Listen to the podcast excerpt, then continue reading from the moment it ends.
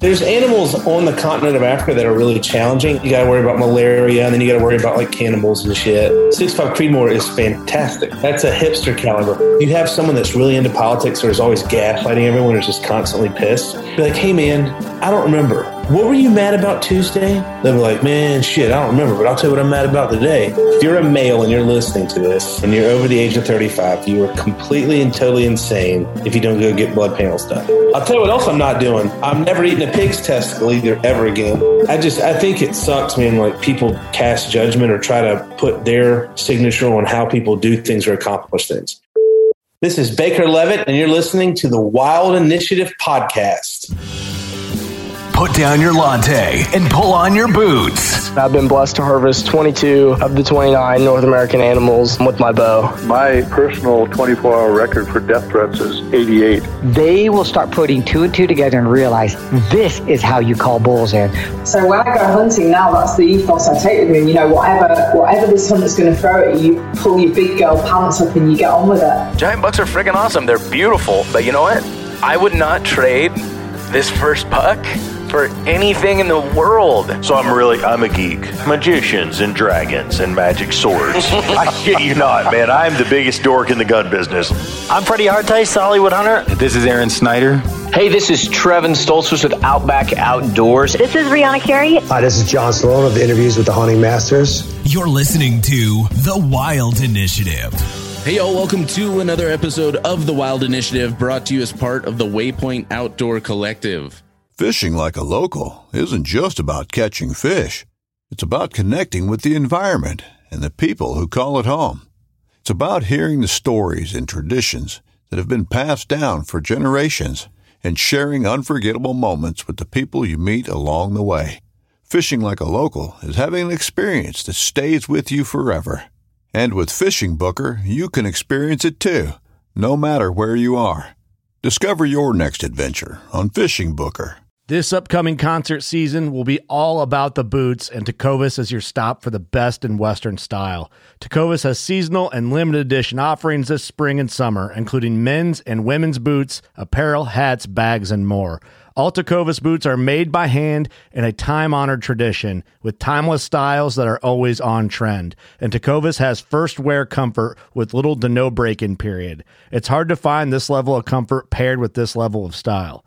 Stop by your local Tecova store, have a complimentary drink or two, that's WCB style, and shop new styles. The smell of fresh leather and friendly staff are at your service. Many stores even have leather custom branding to make your boots truly personalized. And with regular live music and events, there's no in store experience like it.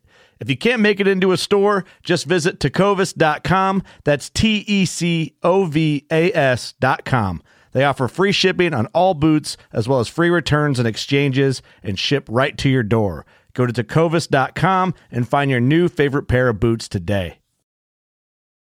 All right, y'all. So getting on to today's episode. Today I have Baker Leavitt. He is uh, does the marketing for Black Rifle Coffee. Uh, he is a Southern boy, big turkey hunter. Uh, we kind of sit down and have a conversation, admittedly, that was a little bit all over the place. You know, this one, uh, y'all, we kind of just hopped on the line, uh, started chatting, and I, I hit the record button. And, you know, we just, it was just one of those kind of super organic conversations that popped up out of nowhere and thought it would make a, a good podcast. So, hope you all enjoy this episode with Baker Leavitt. I've got to get a Cape Buffalo before I die. I mean, like, that's just. So we're recording now? Yeah. Oh, okay. Yeah. yeah, man. Like it's epic. And then like as I started to, you know, grow and mature and get more into hunting, I mean, I basically I taught myself to hunt when I was like 15. No one in my family hunted. And I borrowed someone's rifle and walked out. So we have a my family's from Savannah. And then like 70 miles north, uh, we had we had a farm in Sylvania, Georgia. So my family's originally from Sylvania um, but they all live in Savannah. And so we go up to our farm, you know, in the in the fall and winter, and um, you know, we I was like, well, I'll just you know, I read a bunch of magazines, and so I was like, all right, I got this rifle, and I walked out to the field. It was the day before Thanksgiving, and I walked up to the edge of the field, you know, with this thirty six with like a Tasco scope on it, non-variable, and a 165 grain uh, Winchester silver tips was was the ammo, and um, saw like eight doe walking out into the eight does walking out into the middle of the field, and I just put the crosshairs on one of them and just let it rip, and it's like in a movie, you know. I thought you shot it and it just fell over dead, or like you know in a movie they throw a knife at someone and it kills them immediately. So, you know, that's, wait, that's that's not how it works.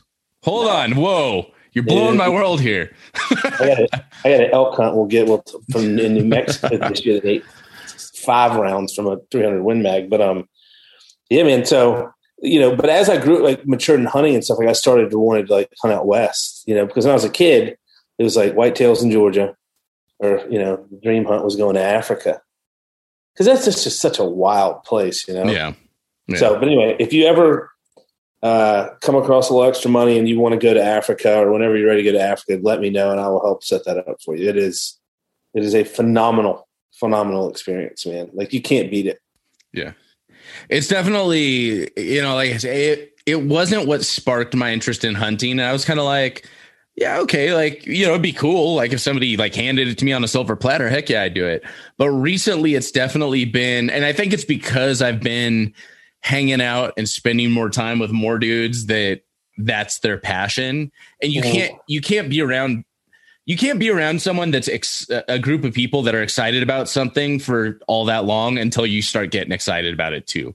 Doesn't like for the most part it doesn't matter what it is. And so i uh i just recently i was down uh down in at the ftw ranch in texas um, okay. with tim fallon. And uh we were doing um he's got that new hunter training course that he's launching. And so uh, he brought a whole group of us out to just check it out for the like first course and give him some feedback. And um you know all of those guys they're big. That's that's their thing. And even the ranch you know i mean it's an exotics ranch and they run it like a like you're on safari in africa. And yeah. it's just talking with them and listening to the stories and just you know evenings at evenings at the bar there hanging out like you can't help but get like stoked and start letting the gears turn and being like well you know okay maybe i'm more into this than i initially thought i was if you, if you really want to start reading some of capstick stuff like um, there's tons of books on african safari like death in the long grass and reading the uh, read the um, the ghost in the darkness which is about the lions of Tsavo. um, oh I trust me. That's I mean, ever since I saw the movie, that's I I've read the book since and like all time. I, I love that. I love that story, man. Fantastic. There's a lot of really good books, and then like there's Hemingway spent a lot of time over there, and um, no, it's great, man. It's it's not. There's animals on the continent of Africa that are really challenging, and that's just basically like you know some of the stuff like in the in the Congo, like bongos and stuff, are pretty challenging there, and you know Central African Republic, CAR and stuff, and then there's stuff in the Congo, which is like, you know, you, you got to worry about malaria, and then you got to work about worry about like cannibals and shit, and you know nobody wants to think about that. But um, I mean, I've killed one animal with a with a big bore rifle. I shot a giraffe with a 470 Nitro Express, shooting a 500 grain Hornady just bazooka missile, and um, like it was a massive giraffe, massive, massive giraffe.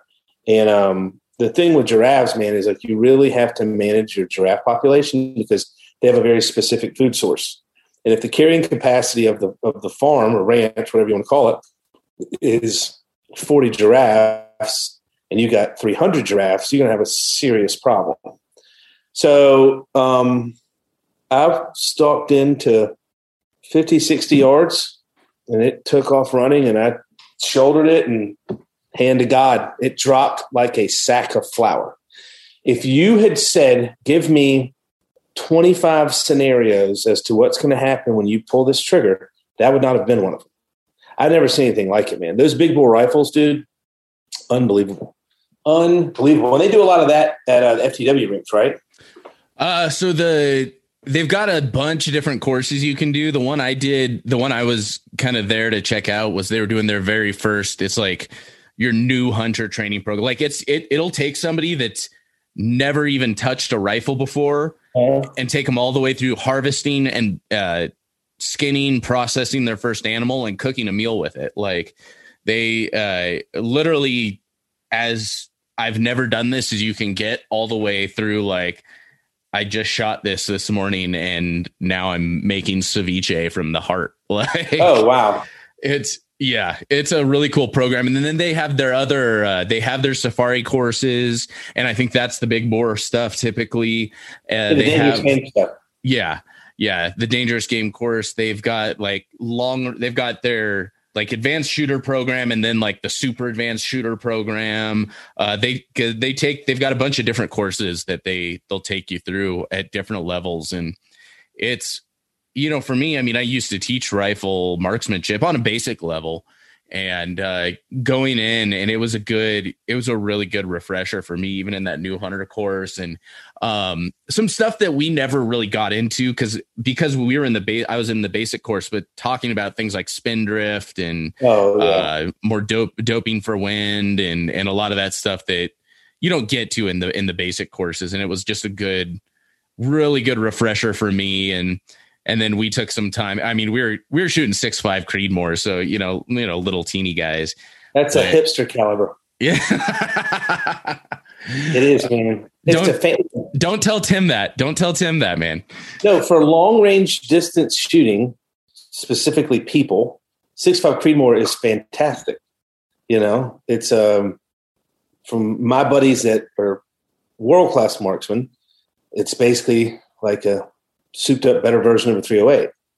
You don't need it to shoot deer at 100 yards.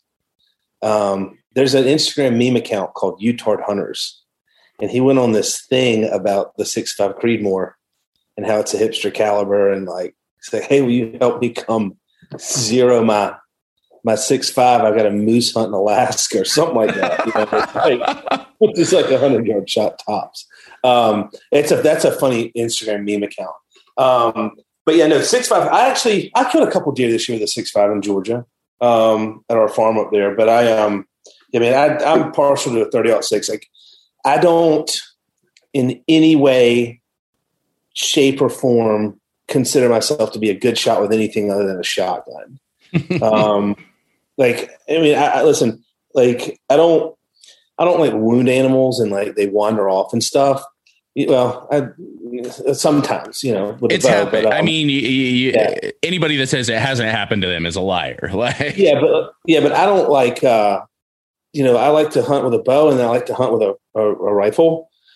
But when I rifle hunt, it's just because they're out of bow range. You know what I mean? And so I shoot whitetail high shoulder with a 30 six, and it's game over. Mm-hmm. I have, I mean, I've killed hundreds of whitetail deer with that that method you know, in Georgia, you can kill two bucks, 10 does a year. Like, and I've shot a lot of whitetail deer with a 30 six in the shoulder.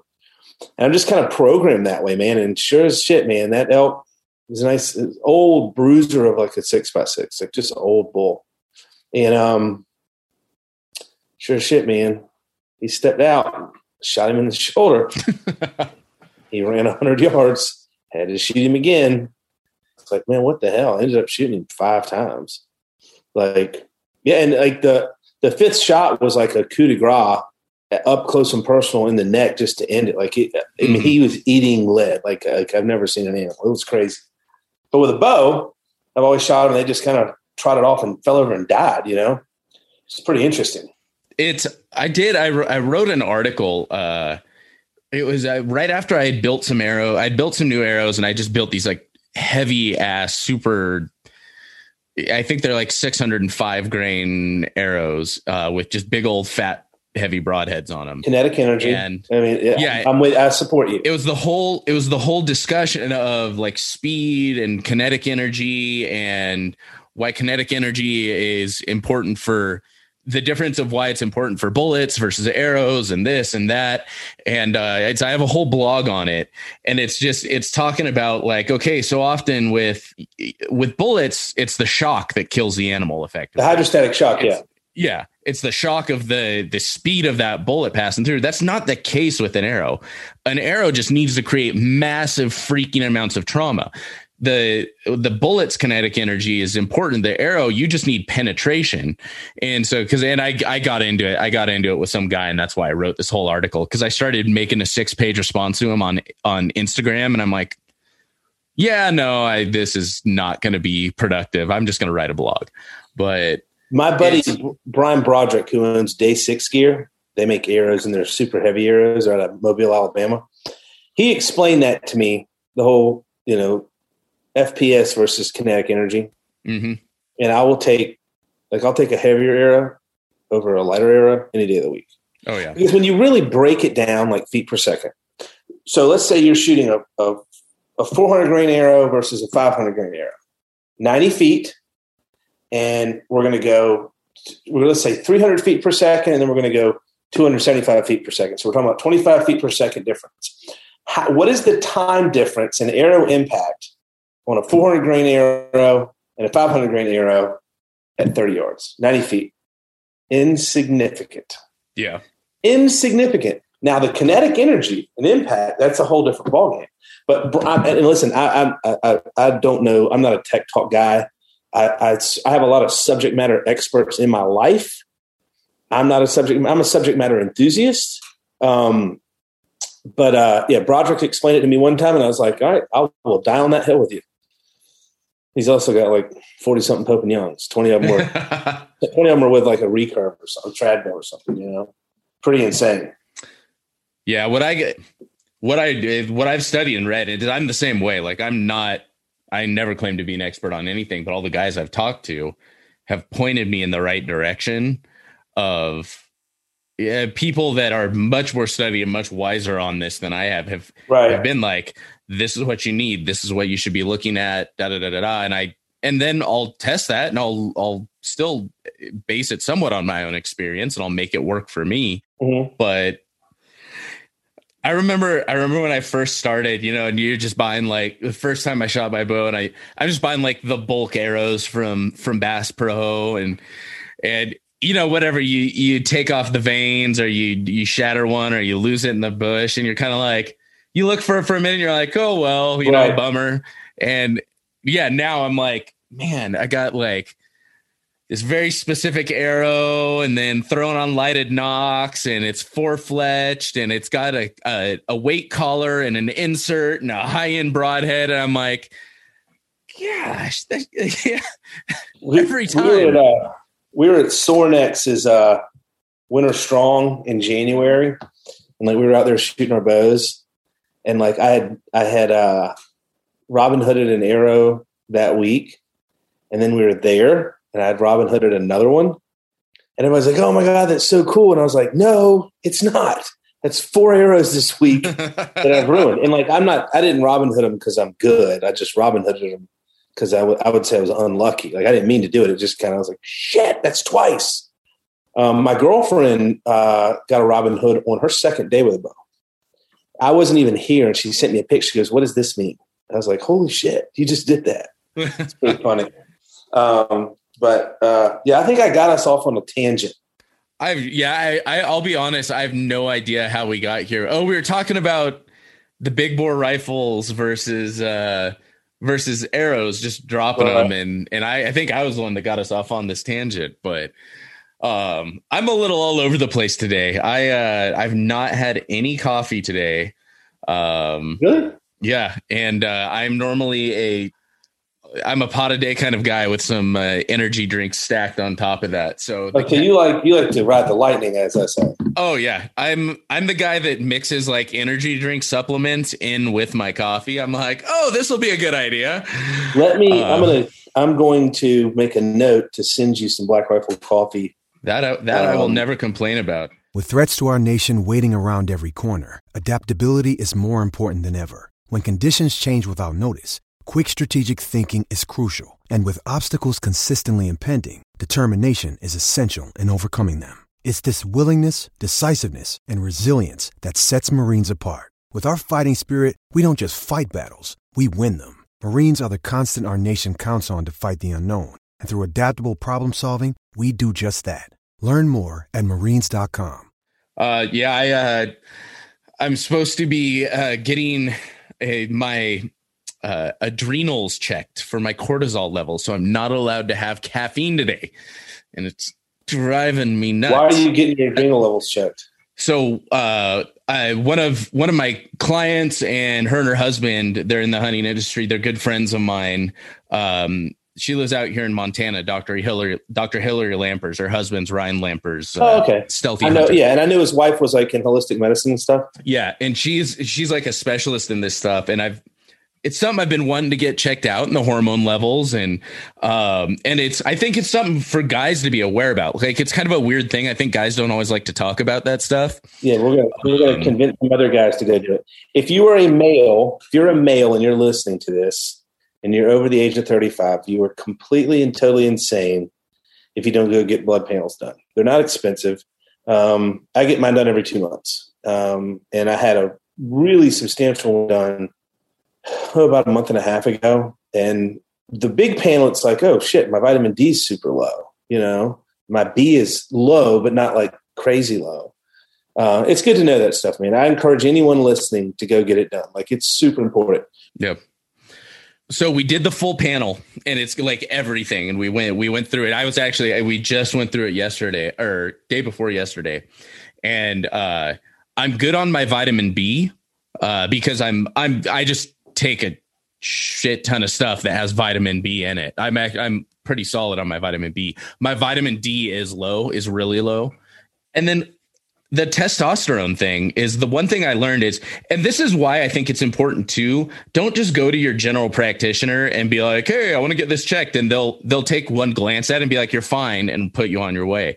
You kind of need to find a specialist in this. That's why I was excited because I also trust Hillary, and she's involved in the hunting industry. She understands the lifestyle and all of this stuff uh, because of Ryan, and and so we talked about one thing, and it's like the range for an adult male for testosterone is enormous.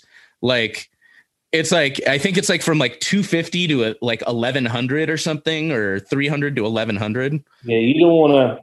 You don't want to get that. You don't want to be up near a thousand. That's high. That's when you start. Your brain's going crazy. Oh yeah, oh yeah.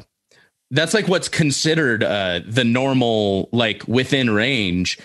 And everyone's baseline is so different though and you know where you would be and it changes and you need somebody that'll actually take a look at that, consider you as an individual not as just like a stat and work with you on on something. So that's something we're actually talking about and I'm like announcing my medical stuff on the podcast, but I don't care.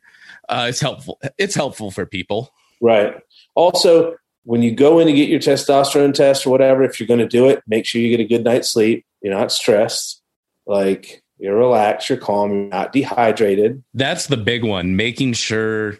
I mean, I'm in Montana, so everyone here is dehydrated. But um, right, yeah, it's just you, you, There's no way around it. You cannot drink enough water here. Um, yeah. But Florida's the opposite. Exactly. But it, yeah, that was one thing we actually talked about. Is like make sure you know you're not dehydrated when you go in for this stuff because that will greatly affect a lot of these tests and yeah accurate um, data in gets accurate data out.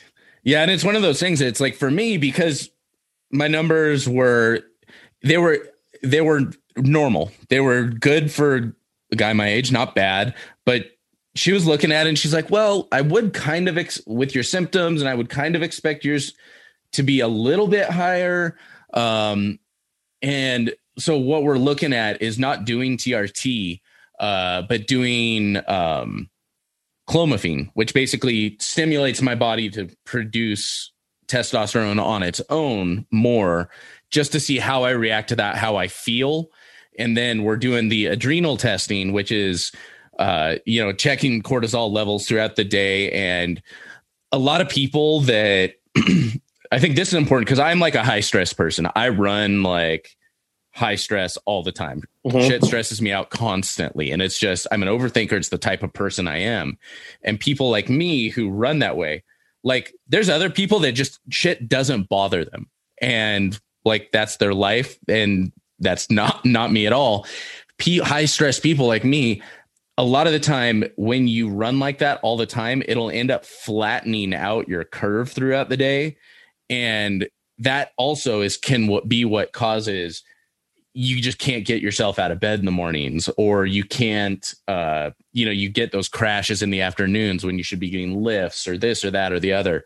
Um and that's uh so that's why i'm not no no coffee today.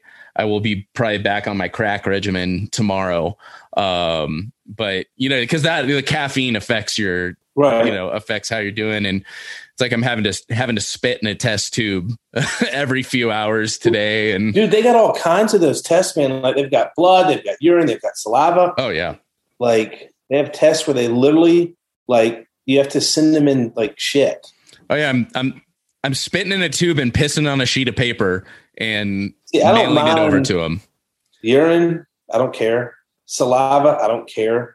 Uh, blood, guts, I don't care. Shit and like warm dog shit. Like I, uh, not, I'm not participating. you're you're preaching to the choir on that one, yeah, man. no, thank you. Not doing it. Um, yeah. I'll tell you what else I'm not doing. I'm never eating a pig's testicle either ever again. you didn't see that coming, did you? Oh, I'm not sure at this point. At this point with this podcast, I'm not sure I'm seeing anything coming. I'm enjoying this conversation, man. Dude, so we were turkey hunting. I was down in uh, South Florida, so I love to turkey hunt. And like the one thing I would say of all this the creatures that I pursue, I, I would say I'm probably the best at turkey hunting. I'm not saying I'm good. I'm just saying that's probably what. It's what I'm you the- suck, suck the least at. That- exactly. I suck the least at it. And so I was down in South Florida trying to get an Osceola because, you know, I've shot a bunch of Easterns, a bunch of Merriams, and a bunch of Rios. I've never killed an Osceola. So we're down there, and I was with this guy by the name of Jeremy Starks, who's a wildlife biologist from West Virginia. He was a professional bass angler for 13 years. He was the two time Bassmaster Elite champion. Owns a company called Bass Mafia. They make tackle boxes and stuff. Legit guy, like really talented, extremely smart guy. And um, he, we shot a pig. We shot a couple pigs. No turkeys, but we did get a couple pigs. And so he's like, "You ever had pig testicles?" I was like, "No." You want to try one? I was like, "Yeah, I'll, you know, I'll, I'll, I'll try anything once, you know, within reason." And Caleb uh, Sorrells from PSC was there with us. So it was me, Jeremy, and Caleb, and we cleaned the pig, and then we uh, took out its nuts and diced them up and cooked one on the grill. Absolutely disgusting, horrible, horrible texture. Flavor was awesome, like the perfect amount of spice, cooked to perfection. But just the texture, I was like, I had, I don't, and listen, I don't spit food out. I'm not like dramatic like that. You know, if I don't like something, I'll finish it and be like, oh man, that's great. Thank you. This, I was like, I, I bleh. and, and Caleb looks over, he goes, yep, one and done for me. one and done, no more. So then I started like thinking about like how bad it would suck if the only thing you had to eat was pig testicles. You know, like you hear stories like, oh man, when I was growing up, we were so poor. You know, it's like imagine if someone's like, "Oh man, all we had to eat was pig testicles." I tell you, I tell you what. I grew up. I grew up as a, a farm hand, and and you know, all I, I really didn't have much spare money to buy food, and but I'll tell you what, they gave me all the pig testicles I could eat. yeah, what the pig factory? You just run around getting up pig testicles. Ugh. God, it was oh, it was awful, man. And the worst part was it looked like an like an anus because I got like the I got the end of it. My bite was so you know it's like it's like a, a round you know round thing and it's shaped like this or whatever. And the bite I got was this piece, and it was it looked like a balloon knot. You know, like it, it was. Dude, like I'm serious, man. Like I was like, what the hell is this? I'll text. I'll send you a photo of it. Um, we're done. It was nasty. Oh man, I did. Yeah, this is the first time I can say I've looked forward to getting a picture of testicles from a dude. Have you Um, ever have you ever had testicles? Uh, the only the two that are attached to me. But you've never eaten them. No, nope. They're still there. Maybe that's what's wrong with you. You ate your balls off. what is going on with this conversation? You can't plan out these Oh, things. You gotta let them go, man. That's that's how people get entertained. You, But, you um, gotta you just gotta you gotta cup them nicely. Oh oh Yeah. the, the conversation, not the balls. Right. Sorry. Dude, but Um, dude, that was the thing. Like that, that, that hunt. Um, like I've been hunting deer for 30 years, white-tailed deer in the South for 30 years. And this is the God's honest truth, man. I learned more spending three days with a wildlife biologist than I'd learned in 30 years. Oh yeah. And then I had the pleasure of hunting um, turkeys in Texas with Dr. Michael Chamberlain, who's the Wild Turkey Doc on Instagram. Mm-hmm. Highly recommend following him. Wild Turkey Doc, DOC. Um, Dr. Michael Chamberlain in his 50s, PhD. Uh, holy shit. That, that dude, you need to get him on your podcast. You need to get him on your show. It's amazing. That would be awesome. Do you, do you turkey hunt at all? You guys don't tur- hunt turkeys up there. Yeah, we do. We do. Our our turkey season just ended. Um, NWTF has done an incredible job of getting turkeys out here in Montana. Um, I I've done I have not done any turkey hunting this year. I did uh, I did some last year. I got my first two turkeys last year. Um, Where in uh, Northern California, got uh, it, and it was the most sketchy. It was not like the like you know I went out in my camo and you know it's all covered up and I did my calling and uh, I did plenty of that and I saw some saw some Jake, saw some hens. Um, but I tell you, I, I got my first turkey. Uh, I was I was doing some some morning stretching and yoga before starting my day, and I got a got a note from my family member that was like, "Hey, there's turkeys in the turkeys in the driveway." So I sprint my ass up. I'm in a pair of gym shorts and a t-shirt, throw on the Crocs, and uh, sprint my ass up, grab my shotgun, and I know right where the turkeys are heading because I've been seeing them every day. Um, so I go around like two properties over. I have permission; it's all family properties. So I mm-hmm. go two properties over, and I like just post up like behind a tree, like a cartoon character, and uh, just waited for him to to come out. And I I hopped around and blasted one, and he had a nice old like uh, ten inch beard. Were they um, Rios?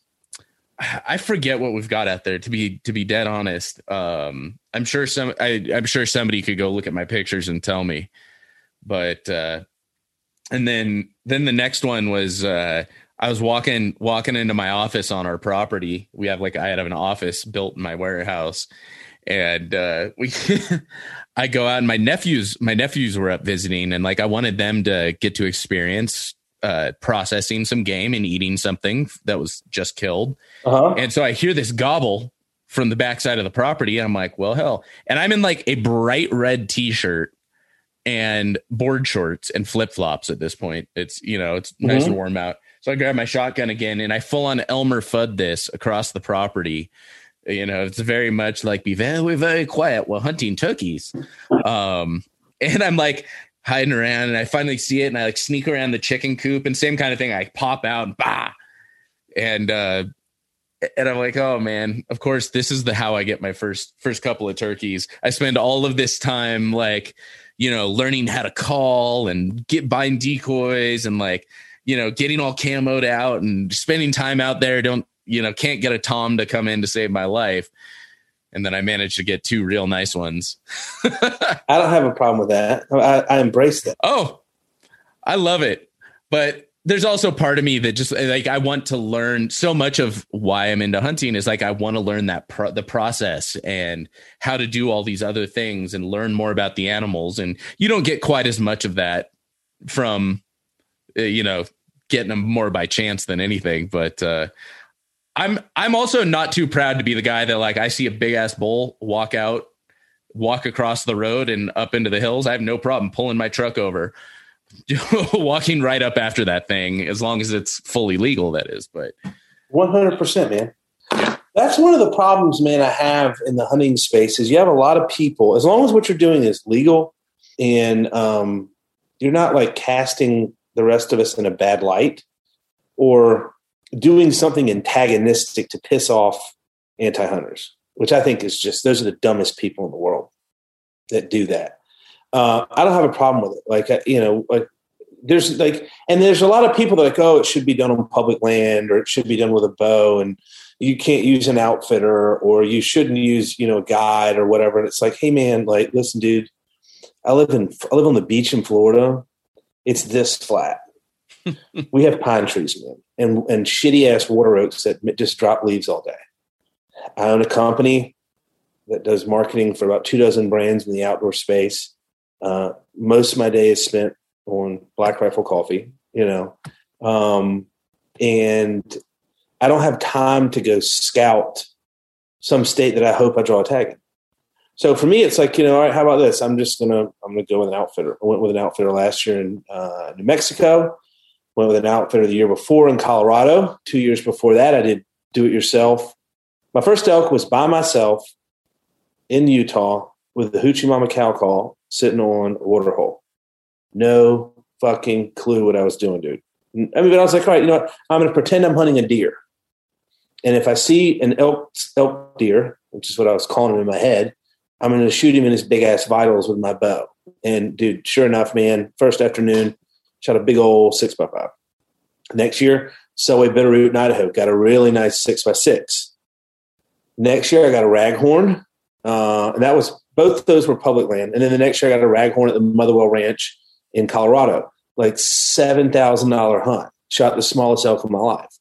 Um, and then this past year, I got uh, and I got a cow, and then I got this past year, I got a, a really nice bull in New Mexico.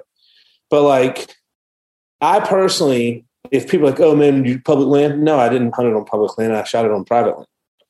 Like, why does that matter to you? You know what I mean? Like, I understand, like, you get your bow or your rifle. I get that. You know, rifle elk is much, much easier than elk with a bow. But, like, I just, I think it sucks, man. Like, people cast judgment or try to put their signature on how people do things or accomplish things.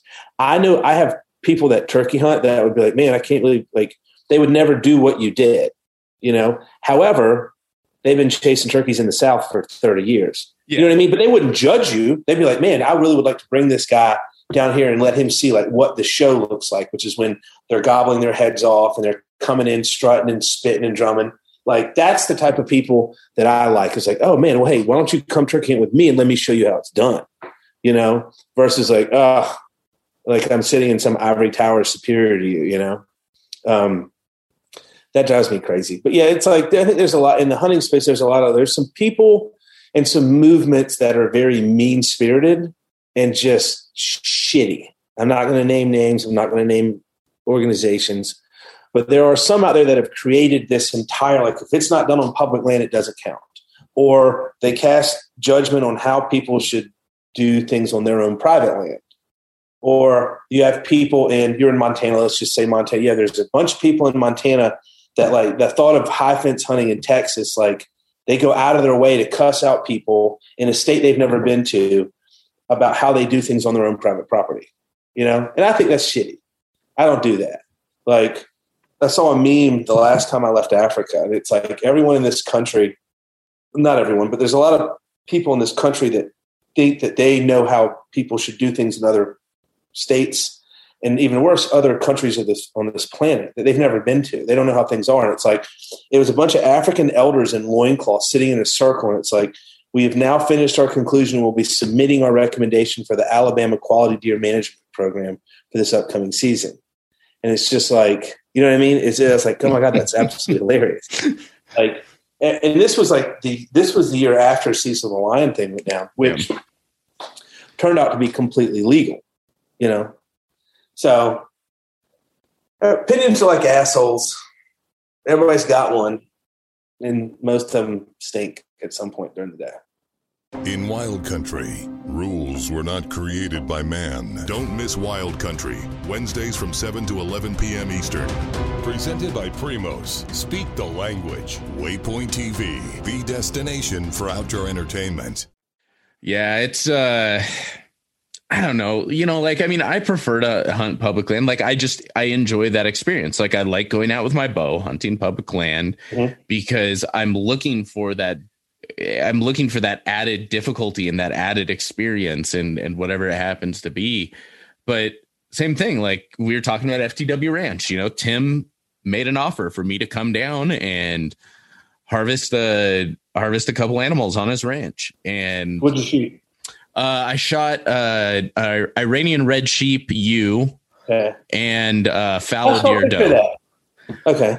Yeah. What was the second thing? The fallow deer doe. Okay. Did you eat the fallow deer? Uh, I have. I they're nasty. Oh, I've heard they're great. I've heard they're absolutely fantastic. Um, I've got both of them, uh, majority of them in the freezer. I've had, I can't remember. I've had one of the steaks. I've got to do the grind. I've had, uh, I've got like a bucket of grind from both of them Mhm. that I need to get sorted out. Uh, I keep forgetting I have it, and so like on the weekends when I'm like, when I have time to go to the butcher and get some extra fat and all this stuff, and I just completely forget. But uh, yeah, no, uh, but I'll jump at that opportunity, and that is the absolute opposite of you know that's like sitting in a sitting in a in a box blind, uh, a raised box blind on private property with a feeder um, to harvest an animal. But I got no problem with that because it's legal, it's ethical, it helps manage the populations. Uh, I don't know. I love to hunt. If somebody gives me an opportunity, I mean, the one thing I probably I won't do is like if somebody's gonna pull something out of a out of a cage, like release it out and then Oh, tell right. me to go shoot. Like I just have no interest in doing that. At that point, I might as well go to the grocery store and Yeah. just buy a beefsteak. But um, well, I, dude, I've seen those deer breeding operations, and like our processor in Americus, Georgia, where the farm is, he's also a taxidermist. He's like, man, let me show you this thing this boy shot in Alabama last weekend. So this kid from Americus drove over to a game ranch in Alabama for his graduation present and shot this absolute, complete, and total genetic freak. yeah, Like nothing in the history of this earth has ever looked like that. You know, and I was like, well, how do you feel about it? He's like, yeah, man. He's like, I think it's kind of weird. He's like, but the kid's like super proud of it. And I was like, okay, good for him. I mean, you know, whatever. I don't, I personally, I just think it's strange. But those animals, uh, those, the breeding operations, like those things, like they're super meek. They move really slow. They're used to hanging out like where they're raised because that's where they're fed. And like, it's, I don't know, it's just weird, man. Like, I, I like, I think it's it's really odd. I have no interest. It's like, yeah, you know, good for you. It's high five, you know. yeah. So what are you what are you hunting this year, this fall? Uh, so I'm I was looking at doing some uh some pronghorn in uh, in Wyoming. I'm kind of I'm figuring out the schedule right now. Um I I always love to go down and hunt uh over the counter archery uh deer in Arizona. That's one of my favorite hunts. Really? Uh it's where that's where this little guy came from. This is my very first deer. Uh first tag filled, first archery uh archery kill, everything and uh, I, I think that's one of the most underrated tags we've got. So I'm trying to head down to Arizona and do that. Uh, I'd like to do some pronghorn in Wyoming, um, and then you know focus honestly mostly on just elk and deer and whatever I can get my hands on here in uh, here in Montana. Are they my- doing something with y'all's like resident draw or non-resident draw or something like what's I heard some stuff.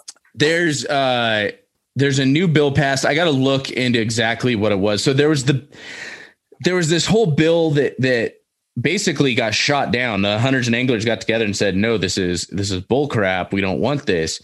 Uh and it was it effectively granted uh outfitters like extra eh, you could basically if you bu- were non-resident you booked with an outfitter you got preference over like everyone else and you could get like extra preference points and outfitters got like this ridiculous amount of tags like it was it was way out there and it was super not in the spirit of right kind of Montana hunting and um, and that got shot down. But the problem is another bill got passed recently, and I'm not super familiar with that bill. I was actually it's on my list to look into before the week's up. Uh, but another bill got passed, and what happened is that dead that dead bill got tacked onto this bill last minute, and so I think there's some weird stuff going on. Um, has something to do with like landowner tags and stuff. yeah, there, there's something with landowner tags. I uh I have to look, and I think I think it had to do with hunting bear and mountain lion on private land um, as well.